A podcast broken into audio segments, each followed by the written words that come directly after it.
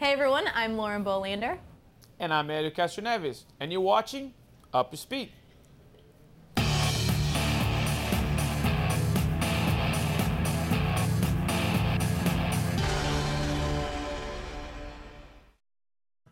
Helio, you're definitely one of the vets in this season or this series now. You've been around for lots of years compared to some people in the field nowadays, including dating all the way back to being an Indy Lights champion. That's pretty cool. That's right.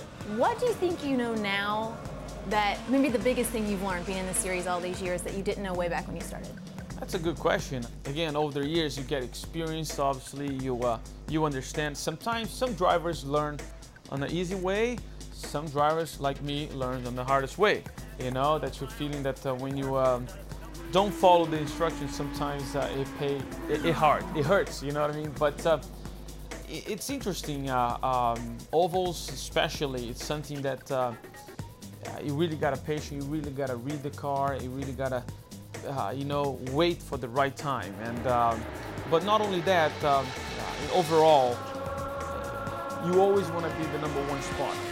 But sometimes you gotta, you know, work to get to that number spot. And uh, and that's probably what I uh, I think mature. That's the the only thing I can say. You, every driver, when you get so many times, that's okay. You gotta understand that to, to be there, you gotta you can't count from one to ten without going to two, three, four, five.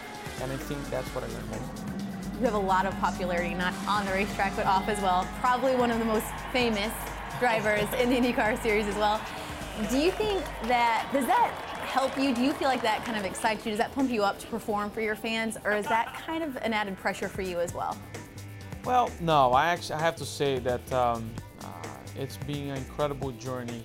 You know, um, up to here, to be honest, and um, those fans. Uh, uh, it's been it's been it's an honor to have a fans like this, you know, because um, obviously in my it's always good when everything is happy. So you're great, everything is good, and uh, dancing with the stars, yeah, it's awesome. But when you really get to the bottom line and uh, to, the, to, the, bottom, I would say it's that's where you realize if you do have your fans. And let me tell you, not only fans but friends as well. And uh, for me, just to realize that it's it's it's awesome. So today, after all these things will happen in my life, I really appreciate every bit. I mean, I'm honest. You know, when I sign the autographs and I take the picture, for me, it's really important to have that. And um, I don't know. I'm just uh, my my life, my of life changed so much that I'm so uh, I'm so excited just to be here talking to you now.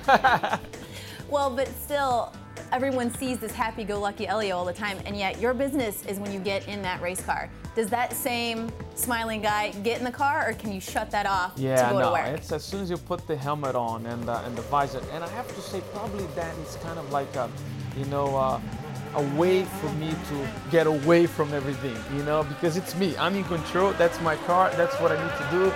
And uh, obviously, I have one guy telling me what to do sometimes. But uh, the point is, I'm the one that if I go right, left, and I'm the one make decisions. And uh, yes, I am different. I mean, but different in a way of uh, I'm enjoying what I'm doing, and I want to do the best way as possible. So I'm focused, I'm determined, um, I'm dedicated, and I think when we put those these things together, sometimes you got to push for it, you know. So, uh, um, but when I'm outside, I just appreciate more what I uh, what opportunity I have. All right, well, we're looking forward to see you do it. Thanks for your time. Thank you very much. This is IndyCar.com. I'm Lauren Bolander with Helio Castroneves, and now you are up to speed.